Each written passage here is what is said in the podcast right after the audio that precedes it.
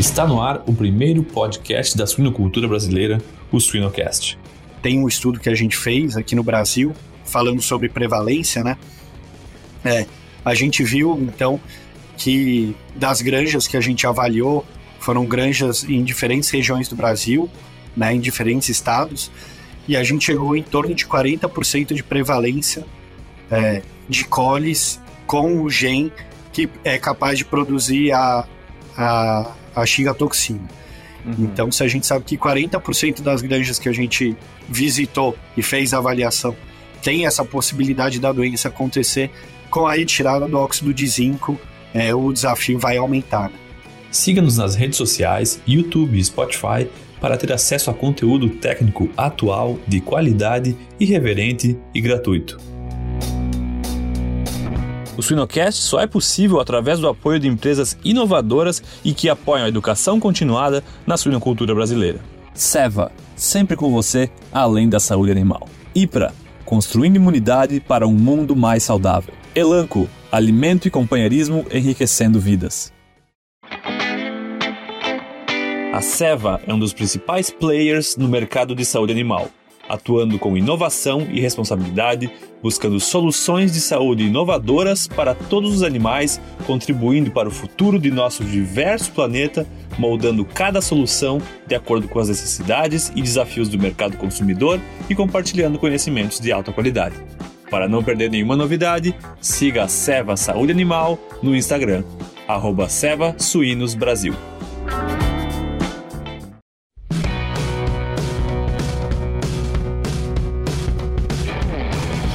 No Suinocast de hoje, a gente tem a honra de receber o Dr. Pedro Filsner, da Ceva. Pedro, prazer te receber aqui conosco hoje no Suinocast. Prazer, Jamil. É um prazer estar aqui com você e com todo mundo que acompanha aí o podcast. Eu também acompanho sempre que possível e a gente sabe que no meio da suinocultura o pessoal desfruta muito aqui das conversas que você traz para o pessoal. Que legal. Não, obrigado pelo feedback, Pedro. E até para a gente te conhecer um pouco mais, se pudesse nos contar um pouco da tua história, da tua carreira na suinocultura, Pedro. Ah, legal. Então, no momento, eu sou o gerente nacional de serviços técnicos da Ceva Saúde Animal. A Ceva já é a quarta maior empresa de saúde animal quando a gente pensa no negócio de suínos no Brasil, né? Então, a gente vem tendo um crescimento muito legal. Eu comecei, na verdade, sou formado em medicina veterinária, né? Fiz meu mestrado e meu doutorado com a professora Andréia Moreno, lá na USP, né? Bem direcionado para a parte de epidemiologia. E eu, mais precisamente, minhas linhas de pesquisa foram mais com resistência bacteriana a antibióticos. Então, trabalhei um tempo com Clostridium, com Coli, fiz meu mestrado com Enterococcus, que na verdade na suinocultura não tem muita importância, mas ele é um marcador importante para quando a gente pensa em infecção hospitalar. Então, transmissão de genes aí de resistência. E depois meu doutorado com Salmonella, mas sempre nessa área aí de marcadores de resistência a antibiótico, né? Uhum. Saí da USP, fui trabalhar na área de pesquisa e desenvolvimento, numa outra farmacêutica. Acabei indo para a área de assistência técnica a campo. Depois passei um tempo na parte da produção mesmo. Trabalhei um tempo numa integradora grande, na BRF. E agora, finalmente, na Ceva, né? Assim como um panorama geral, foi mais ou menos isso. Legal. Não, muito legal saber um pouco mais da tua trajetória, Pedro. E o tema de hoje a gente vai falar sobre... Tu falou, mencionou algumas bactérias, alguns patógenos aí. A gente vai falar sobre uma outra bactéria. Que às vezes o pessoal confunde, né? A gente pensa, doença do edema, né? Como que uma bactéria que é supostamente... só deveria causar diarreias e problemas gastrointestinais. Como é que causa uma doença que se chama do edema... e gera problemas neurológicos. Como que tu explica isso para nós, ou para um leigo, Pedro, ou para quem não é leigo também, o pessoal da suinocultura? Sim. Como é que isso acontece com a doença do edema? Bom, então a doença do edema, como você mencionou, Jamil, ela é causada pela Escherichia coli, né? E aí E dentro das Escherichia coli, a gente tem as que são as enterotoxigênicas. Então, o que causa a doença do edema, de fato, e essa sintomatologia neurológica, não é a bactéria em si, e sim uma toxina que ela acaba eliminando, né? Então, essa toxina pode ser chamada ou de verotoxina ou de shigatoxina. Essa toxina, ela acaba causando um desbalanço na permeabilidade vascular, inflamação vascular, e aí a gente tem o edema em si, né? Porque por conta da gente ter essa permeabilidade abalada, a gente vai ter aí diferentes sintomatologias clínicas, mas o que a gente consegue ver mais facilmente no campo seria sinais de pedalagem, sintomatologia neurológica, né? Uhum. Interessante. Eu lembro que quando comecei a extensão no campo, a gente aprendia, né? Mas a gente nunca imaginava que ia se deparar com um quadro neurológico e ia pensar que a coli estaria na origem daquela doença, né? Eu acho que é bem interessante, assim, até para jovens veterinários e até para quem está há mais tempo no campo, porque às vezes pensam em streptococcus ou até uma intoxicação por sal, porque trancou bebedouro e tal. Sim. É uma boa introdução, assim, sobre doença de edema, certo? Você acabou comentando sobre a confusão do diagnóstico, né? Então, quando a gente vai a campo, realmente, a gente teve aí nos últimos 2 anos e meio, talvez 3, alguns casos bem fortes aí de streptococose, né? Então, a sintomatologia neurológica, o pessoal acabou esquecendo um pouco da coli e acabou só se direcionando o diagnóstico para isso. Então, é bom a gente sempre acabar revisando, porque as coisas no campo são dinâmicas e algumas doenças acabam reemergindo, né? Não é o caso da doença do edema, porque a doença do edema sempre esteve presente, mas a gente acaba mudando um pouco o nosso olhar quando a gente tem algum outro problema mais crítico, né? Uhum. E como que o produtor, seja o produtor quando vai fazer um chamado para o extensionista ou para o veterinário, para o técnico de campo, como que ele pode descrever e como que o veterinário pode começar a cogitar ser um problema de doença do edema, assim, e começar a fazer aqueles diagnósticos exclusivos, né? Vai excluindo as outras possíveis causas. E quais são as medidas que o veterinário tem que tomar num caso desses, Pedro? Bom, então, assim, para quando você vai tentar identificar o problema no campo, a doença do edema, ela acaba atingindo um número relativamente grande de animais quando ela começa a acontecer um surto. Tá, isso pode girar em torno de 30% a 40% do rebanho, e desses 30% a 40%, se for um caso grave, até 90% desses animais com alguma sintomatologia podem vir a óbito, né? Então, lógico, esses números vão variar, mas é importante a gente ver com que está relacionado. Se teve algum estresse, a gente sabe que isso tem bastante relação, então algum estresse térmico, alguma mudança de lote de ração, tá? A sintomatologia mais aparente, então, são os edemas de pálpebra, na papada, os animais com sintomatologia nervosa não conseguem caminhar bem, às vezes caem e pedalam. Então aí é os primeiros sinais que a gente pode pensar na doença do edema. Pensando no veterinário, como que ele pode contribuir aí pensando em solucionar o problema? A primeira coisa que a gente pensa que está sendo um problema generalizado na suinocultura brasileira, a gente sabe, primeira coisa são esses lotes que a gente não consegue ter intervalo entre eles. A gente sabe que isso é uma demanda financeira, a gente acaba colocando a nossa produção numa velocidade muito grande, mas sempre que possível, então, fazer um protocolo de limpeza e desinfecção muito bem feito e, se possível, um intervalo entre lotes legal, tá? A segunda coisa também, pensar sempre que possível um manejo em bandas, tá? Por que eu estou falando sobre esses itens aí que vão bastante sobre manejo?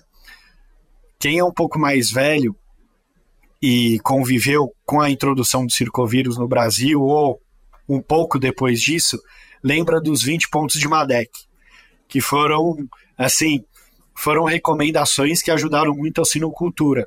E o pessoal no campo hoje em dia, eles estão acabando se esquecendo. Então, quem puder revisar esses 20 pontos de Madec, isso se aplica não só a doenças virais, são procedimentos que vão te ajudar com a pressão de infecção. Por que eu estou falando sobre manejo e não estou falando tanto sobre ou uma vacina ou alguma medicação? Porque é uma doença, como eu disse, que ela é causada pela toxina, né? Então, a coli, ela é uma bactéria que necessariamente ela vai estar no intestino do animal, ela faz parte da microbiota, só que alguns tipos da coli vão ser os que vão causar especificamente a doença do edema. Então, é muito mais fácil a gente começar por um manejo bem feito e depois ir subindo, bom, agora a gente introduz uma vacina, ou senão a gente vê como é que está a inclusão de óxido de zinco ou de algum outro antibiótico, né? Certo, certo. Não, interessante que tu mencionou o óxido de zinco, né? Hoje a gente também vive uma realidade de que a gente vai, daqui a pouco tempo, estar num cenário sem ele, né? Então, eu acho que tem um grande risco dessa doença se tornar um pouco mais prevalente ainda, né? Porque a gente não tem ainda uma... Existem manejos, estratégias, né, para repor o óxido de zinco, mas para repor essa capacidade que ele tem de fazer esse flushing do intestino e de não deixar que as bactérias façam aderência no intestino, acho que não vai ser mais difícil. Claro, a gente trabalha com... Existem fibras e outras estratégias que podem fazer isso também, mas é uma bengala bem interessante, né? Eu acho que a doença do edema vai se tornar mais prevalente se a gente não tomar nenhuma providência. É, com certeza, o óxido de zinco é uma baita ferramenta, né? Infelizmente, a gente vai, daqui a um tempo, começar provavelmente a ter restrições com o uso dele no Brasil. A gente já, na Europa, ele já foi restringido e a gente sabe que a parte mais regulatória da produção, né, das recomendações do que vem de fora, ela é muito baseada no que acontece na Europa, né? Diferente do que a gente vê também na produção aqui no Brasil. A produção em si, a gente está mais próximo dos Estados Unidos do que da Europa. Uhum. Mas as recomendações para a gente vêm direcionadas de lá, né? Da forma de produzir. Então, provavelmente vai ser uma ferramenta que a gente vai ter uma limitação grande. E aí a gente vai ter que passar, provavelmente, para outras alternativas, como você falou. Aí, talvez, a acidificação de água ou da ração... o aumento do uso de fibra, algum equilíbrio mineral dentro da formulação e as vacinas com certeza, né? Uhum. Então, tem um estudo que a gente fez aqui no Brasil, falando sobre prevalência, né? A gente viu, então, que das granjas que a gente avaliou, foram granjas em diferentes regiões do Brasil, né, em diferentes estados, e a gente chegou em torno de 40% de prevalência de colis com o gene que é capaz de produzir a Shigatoxina. Uhum. Então, se a gente sabe que 40% das granjas que a gente visitou e fez a avaliação tem essa possibilidade da doença acontecer, com a retirada do óxido de zinco, o desafio vai aumentar, né? Sobretudo porque aqui no Brasil a gente também tem uma alta inclusão, tanto nos níveis de antibiótico quanto na quantidade de princípios ativos sendo utilizados, né? Então a gente vê aí que vai ser um desafio importante para a gente no futuro. Verdade. Não, interessante.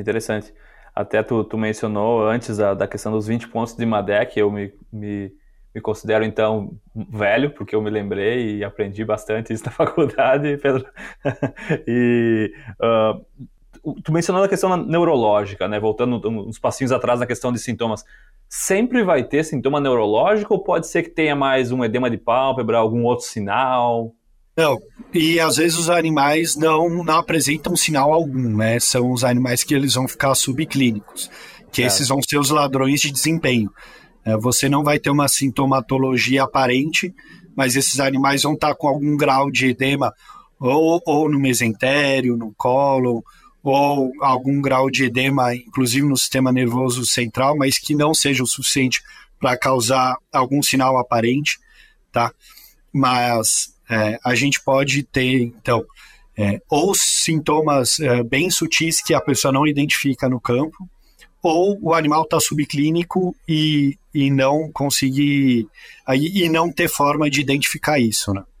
Certo, certo. E eu lembro que essa eu escutava muito no campo. Sempre vai ter diarreia associada à doença do edema, porque é coli, ou não? Não, a diarreia não está associada necessariamente. Você pode ter um quadro de diarreia, mas ele não é necessariamente, ele não irá acontecer necessariamente junto com os edemas, tá? A questão da gente ver a doença do edema, ou da gente ter uma coli que vá produzir a doença do edema, ou vá produzir as diarreias, isso está muito mais relacionado com as fímbrias, né? Então, por isso que é bom a gente ter, quando chamar o veterinário também, ou se você é um colega veterinário, normalmente a gente para naquele primeira parte do diagnóstico de que é uma coli hemolítica. Então, a gente manda o material para o laboratório, a gente pode coletar material ou coletar um segmento completo do intestino, ou fazer uma coleta com suave, ou uma coleta de fezes e mandar para o laboratório, e só vem lá se é uma coli hemolítica e não hemolítica. Isso para a gente tem que pensar que o diagnóstico ele funciona como um funil ou como uma escada, né? Então, a gente vai do mais simples para o mais complexo. Se a gente falar coli hemolítica, isso pode dizer alguma coisa, mas não diz quase nada. Isso era... a gente separar em coli hemolítica ou não hemolítica, isso era importante há 20, 30 anos atrás. Hoje em dia, como a gente tem mais recursos diagnósticos no laboratório, a gente pode pedir a identificação das fímbrias. Então, por exemplo, uma fímbria F18. A F18 é a fímbria responsável... É uma adesina, né? Então, que ela está muito relacionada com a doença do edema. Então, se eu mando para o laboratório e eles acham a fímbria F18, é bem provável que essa coli vá produzir a Shigatoxina. E eu posso pedir para o laboratório também identificar quais são as toxinas que elas estão produzindo. Então, se ela produz a Shigatoxina, então aí eu vou ter aí o diagnóstico praticamente fechado, que é a coli causadora da doença do edema que está me causando problema dentro da granja. Legal, legal. Não, interessante esses detalhes. E Pedro, como tem alguma sazonalidade? Eu vi que antes tu mencionou estresse térmico. É mais comum no Brasil doença do edema no inverno, no verão, tanto faz? Na verdade, ela está mais relacionada à variação de temperatura. Quando começa a esquentar, realmente a gente pode ter um aumento. Mas o estresse térmico e variação de temperatura, então, se eu não estou fazendo um manejo correto de cortina, se variou bastante a temperatura num momento de primavera ou outono, né, que a gente tem aquela variabilidade muito grande, eu posso notar, então, aí o aumento de casos, tá? Outro fator importante também para qualquer doença bacteriana, então, seriam os níveis de umidade, né? Então, o manejo também, não só... A gente pensar, começa a chover, pode ser que eu tenha um aumento de casos pela umidade em geral ali no ambiente, mas eu pensando também na umidade, nas baias, se eu estou com vazamento nos nipples, nos bebedouros, aí também é uma coisa importante para a gente ficar atento, né? Então, sempre manter as regulagens aí da estrutura bem feitas. Legal, não, interessante. Deixar o ambiente úmido, né, por um vazamento ou por... Sim. É um ambiente que geralmente vai estar com uma umidade um pouco mais alta, né? Sim. Certo. E a gente falou bastante também de... Esse fator ambiental é uma questão de manejo, né? E idade ao desmame, idades mais avançadas, aí 24, 28 dias, tu tem visto ajudar em reduzir a prevalência? Não muda nada? Na verdade, o que a gente tem visto no campo? A gente tem visto que, então, a doença do edema é característica por acontecer, então, ali nas primeiras semanas de alojamento da creche. A gente chegou, como a gente fez um levantamento epidemiológico legal sobre a doença, a gente está vendo que isso também está começando nas fases de maternidade, tá? A gente tem casos já com a identificação na maternidade, o que não é comum, mas isso está se tornando mais corriqueiro. Então, a gente sabe que não só para a doença do edema, mas para a saúde em geral do suíno, os desmames mais tardios vão facilitar tanto na questão sanitária quanto no desempenho produtivo do animal. Então, animais desmamados com 24, 28 dias, de maneira geral, eles vão ter uma sanidade melhor do que animais desmamados mais jovens, tá? E pensando no desmame, não é só a questão também da idade do desmame, mas como é que eu faço esse manejo dos leitões ali logo que eles nascem, né? Então, tentar movimentar o menos possível as leitegadas. Bom, aí já é outra discussão, cada um tem uma linha, mas sempre pensar na saúde do leitão, não só na idade do desmame, mas nos manejos que a gente faz durante a fase de maternidade, né? Sim, total. Isso é uma das coisas que a gente conversa. Como eu trabalhei bastante com idade de desmame, a gente escutava assim, aumento da idade. Eu vi algumas empresas que aumentaram a idade, mas não capturaram todo o benefício. Mas é que daí não é só a idade, né? A gente vê, às vezes, aquele leitão que a gente chama que ele foi meio que reciclado, né? Aumenta a idade média do grupo, mas tem leitões igual de 19, Sim. 18, porque tem animais mais velhos que, na média, dá aí 25 dias. Então, tem esse parênteses aí, né? O leitão reciclado ou algumas granjas que têm aquele hábito de homogeneizar as leitegadas, deixar os leitões todos do mesmo tamanho nas fêmeas, então o funcionário fica entrando de baia em baia, levando uma contaminação de um lado para o outro. Isso afeta também o consumo de colostro dos leitões, né, no momento que isso é feito. Então, acho que aí o momento da maternidade, apesar da doença não acontecer ali, é um momento muito importante para a gente evitar os problemas futuros, né? E como, Pedro, que tu tem visto, como que os outros países aí também, players na produção de suínos, têm, como que esse assunto doença do edema é discutido nesses outros países? É problema, não é? O que tu pode nos dizer sobre isso? Sim, a doença do edema, ela é um problema da suinocultura, assim, mundial, né? Na Europa, sobretudo, com essas restrições que eles têm e todo esse cuidado com o uso de antibiótico, agora com a retirada do óxido de zinco, eles tiveram um aumento de desafio, né? E talvez a solução mais viável seria, então, a vacinação, né? Então, quando a gente tem a retirada de alguma ferramenta, a gente precisa introduzir outra para tentar proteger. E as vacinas, elas têm uma boa ação, né? É um manejo preventivo e normalmente elas vão trabalhar pensando, elas vão ter uma ação contra a toxina, não somente contra o agente em si, né? A gente pode diferenciar, então, as vacinas comerciais das vacinas autógenas. Normalmente, as autógenas em si vão trabalhar mais com o agente, de fato. Então, no caso, seria a coli. E as comerciais, elas já vão combinar outras tecnologias para ter uma ação direta na toxina, de fato, né? E, Pedro, pensando num protocolo, assim, quando a gente fala um sistema de produção que enfrenta problemas de doença do edema, um protocolo mais focado em que combine ou não, isso vou deixar a teu cargo, tanto o uso de antimicrobianos como o uso de vacinas. Como que seria a recomendação, assim, o protocolo para combater com essas ferramentas que eu te falei? Bom, a primeira coisa, então, a gente pensar nos manejos, né? Então, a gente tem que lembrar que os antimicrobianos, eles, apesar da gente poder ter um uso metafilático deles, eles vão ser uma ferramenta de tratamento, né? Eles são um terapêutico. Então, pensando nos manejos, desde a maternidade, como a gente já comentou, de colostragem, se possível fazer o manejo em banda, quando a gente passa para a creche, então, ver como é que está a regulagem dos bebedouros, dos animais, né?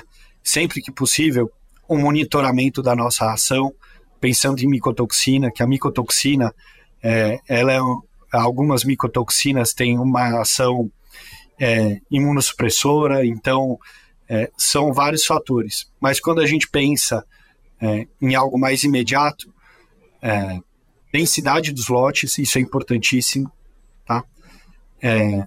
Lógico, A gente ainda pode usar o óxido de zinco, mas eu iniciaria com uma vacinação dos leitões e depois aí a utilização de algum antimicrobiano, alguma coisa, de uma forma mais terapêutica e não preventiva futuramente. Uhum. Quais são os tipos de vacina disponíveis no mercado mesmo, Pedro, que tu mencionou? Então, vão ser as vacinas comerciais, que elas vão ter aí uma ação mais direcionada para a toxina em si, e as vacinas autógenas, tá? Que aí elas vão ter uma tecnologia mais direcionada para a cepa de coli que está causando problema ou na integração, ou na sua granja, ou na região. Aí vai depender da empresa que faz a vacina autógena. E essas vacinas são aplicadas na maternidade, nos primeiros dias aí com aplicação de ferro, é isso, Pedro? Sim, as vacinas comerciais, né, elas podem ser aplicadas ali a partir do segundo dia até o quarto dia, né? As vacinas autógenas, eu não sei como é que tá, eu não estou muito por dentro, mas provavelmente aí elas vão entrar com manejo de vacinação dos leitões, né? Então ali é o desmame provavelmente. Eu não tenho certeza, mas é bem provável que seja dessa forma. Certo. E as comerciais é dose única, duas doses? Dose única. Dose única, certo. Não, interessante. Então acho que uma saída então imediata, como foi esse cenário que eu comentei contigo, se a empresa, se a granja não faz ainda a vacinação, vacinar os leitões da maternidade e o surto ou os casos que estão acontecendo aí um tratamento antimicrobiano, seria esse o plano imediato, Pedro? Sim, em questão de tratamento seria esse, mas é sempre pensando também bastante no manejo, né? Certo. O que a gente vê com a vacina? Normalmente você tem um ganho muito importante no desempenho, o GPD dos animais, por conta do que é daquela pergunta anterior que você fez. A gente sempre vai ver a sintomatologia? Normalmente não. Às vezes a gente tem ali, pensando na nossa granja, um grupo de animais que está sintomático, um grupo que está assintomático e um grupo que não está doente, né? Então, esses animais assintomáticos, eles também estão perdendo desempenho. Então, quando a gente faz a vacinação, além da gente proteger para um eventual nível de mortalidade maior, a gente também tem uma proteção que leva a uma melhora de desempenho nos animais, né? Uhum. Interessante. E a gente falou um pouquinho de antimicrobiano, eu quero bater um pouquinho mais essa tecla. Dos principais que a gente usa para, no caso, a gente está enfrentando aí não um surto, mas a gente está enfrentando um problema, preciso medicar um animal, como que está a questão de resistência bacteriana a antimicrobianos para os que a gente mais tem usado para doença do edema? A gente tem visto que, de maneira geral, as cepas de coli que a gente vem avaliando, elas estão multiresistentes, né? Então, os princípios ativos que a gente usa normalmente de forma metafilática, então, para prevenção em ração, normalmente, eles têm um nível de resistência muito grande quando a gente vai para o campo e faz essas coletas. Então, assim, eu não gostaria de falar de um princípio ativo em si, porque seria meio irresponsável, porque isso depende de uma avaliação, de fazer um antibiograma, que hoje em dia qualquer granja tem um recurso para fazer isso, né? É uma avaliação que não é custosa e auxilia bastante no diagnóstico e é uma ferramenta importantíssima para o veterinário que está dando assistência ali e direcionando o manejo também mais para frente, né? Mas, de maneira geral, a gente tem um nível de multiresistência, então está resistente a 3 ou mais antimicrobianos muito grande. Nossa, é importante. E eu acho que um ponto que a gente não tocou, Pedro, a coleta de material para laboratório. Que material que a gente deve focar e que tipo de exame diagnóstico a gente deve priorizar? Bom, então, ou fezes ou um segmento do intestino, né? Então, sempre mandar isso refrigerado para o laboratório, porque isso vai ter um impacto importante na qualidade das análises. A gente pode solicitar primeiro uma cultura, né, para ver se a coli vai crescer ali no meio de cultura, um diagnóstico microbiológico simples. Daí a gente avançar para um PCR E no PCR, pensando em doença do edema, a gente pedir a FIMBREF 18, a identificação da FIMBREF 18 e da produção de toxina, né, da Shigatoxina. Então, isso, grande parte dos laboratórios conseguem fazer isso, né, não são testes complexos, uhum, e facilitam bastante aí, então, a decisão a ser tomada na campo futuramente, né? Perfeito, perfeito. Excelente. Pedro, se tu tivesse que nos dar uma mensagem, assim, de a pessoa que nos escutou aí, estava meio que cochilando durante o episódio, acordou agora, qual é que é a mensagem mais importante de doença de edema atualmente na suinocultura, Pedro? Seria a prevenção, com certeza, né? Então, a prevenção, ela não passa só por ferramentas como uma vacina ou a utilização de um acidificante, mas ela passa também pelo manejo e pelas condições que estão as nossas instalações, né? Então, não só pensar na ferramenta, mas pensar no que a gente pode fazer no nosso dia a dia também, né? Que aquilo que a gente faz no dia a dia, às vezes pode parecer que nos toma muito tempo, mas é o que acaba dando mais resultado e é o mais fácil de manter, né? Sem dúvida, sem dúvida. Não, muito bom, muito bom. Pedro, faltou alguma coisa a gente comentar sobre doença do edema? Eu acho que cobrimos o principal. Eu acho que, de maneira geral, a gente conseguiu cobrir, e se o pessoal tiver dúvidas também, podem me acessar aí nas redes sociais, no LinkedIn, tem meu contato, fiquem à vontade, tá? A Ceva e eu, nós estamos abertos aí, se vocês precisarem de qualquer ajuda, estamos à disposição. Excelente, excelente. Já pensou estar no top 1% da suinocultura? Acesse academiasuina.com.br e invista no seu conhecimento. O Suinocast só é possível através do apoio de empresas inovadoras e que apoiam a educação continuada na suinocultura brasileira. Giga, alta performance sem esforço. Alltech, soluções nutricionais para uma produção rentável e sustentável. MS Shippers, paixão pelo agro. DSM Firminich, moldando o futuro dos cuidados com suínos. Pedro, antes da gente fechar o nosso episódio, a gente sempre vira o disco, assim, vira a página e conversa sobre alguns outros temas, assim, que não tem nada a ver com doença do edema, por exemplo. Eu queria que se tu pudesse me recomendar um livro e um seriado. Um livro é Memórias do Subsolo, do Dostoiévski. É um livro curtinho, ele é meio pesado, mas é um livro muito bom, que fala sobre inveja, o comportamento das pessoas. Então, é um funcionário público da Rússia czarista, que aí ele tem esses problemas psicológicos dele, e isso é muito bem descrito no livro. E um seriado, vamos pensar num seriado aqui. Eu gosto muito de história, política, então House of Cards eu adoro. Vikings também eu achei um seriado muito legal. Uhum, uhum. Então seriam esses. Eu não conhecia esse livro, eu anotei aqui o nome. Quando a gente for naquela lista de livro que a gente faz, o próximo que eu vou ler tá cheio de nome, esse aqui eu incluí também, vamos ver. Esse é um tremendo livro, é meio pesado, mas é bom. Ah, muito bom, muito bom. E para fechar, Pedro, o que tu tem ainda como um sonho que tu gostaria de fazer na tua vida que tu ainda não fez? Aí você me pegou de calça curta, hein, gente? vou tentar te ajudar. Alguma viagem, por exemplo, algum lugar que tu queira visitar e nunca visitou? Eu gosto muito de montanhismo, então acho que talvez tem duas possibilidades, né? Então, ou a região dos Andes Centrais, que seria ali na região de Mendoza, que dá para aproveitar, tomar uns vinhos, depois fazer umas caminhadas boas, uhum, ou ir para a Índia, né, que tem essa questão tanto de cultura, quanto de, que é uma cultura para a gente bem exótica, quanto aí também conhecer o Himalaia, né. Pô, legal, legal. Pô, agora tu falou montanhismo, agora eu vou ter que te fazer mais uma pergunta. Qual foi a tua mais especial experiência no montanhismo? Foi Monte Fuji, no Japão.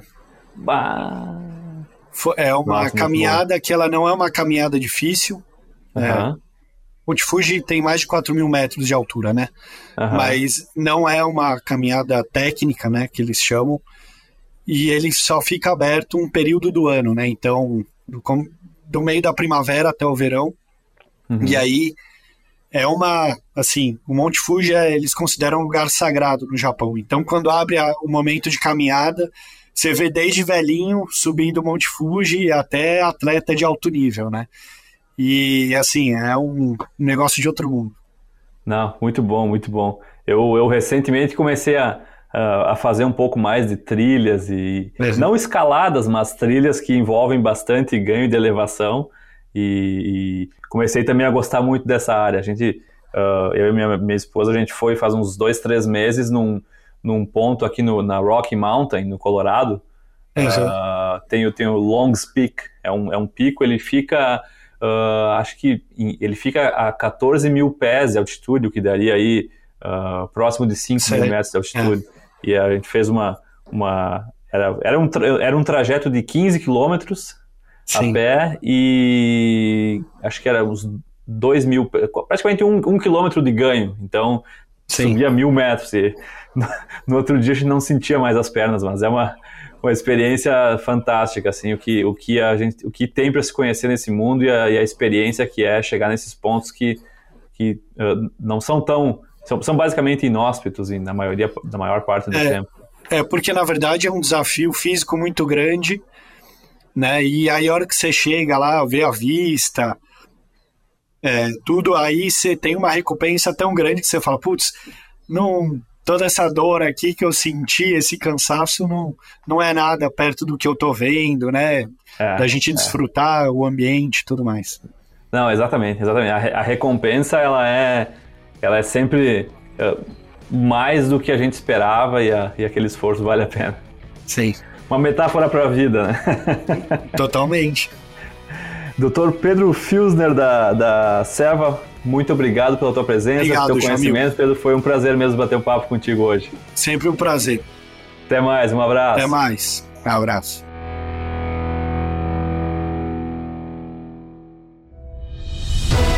A jornada de todo herói tem desafios, batalhas e vilões. Mas depois que a batalha é vencida, novos caminhos são construídos, e é hora de recuperar o fôlego e seguir em frente, mais forte e super do que nunca. E você, herói da suinocultura, já preparou sua capa para novos voos? Swine Talks 2023, 5 e 6 de dezembro. Juntos somos mais super do que qualquer obstáculo.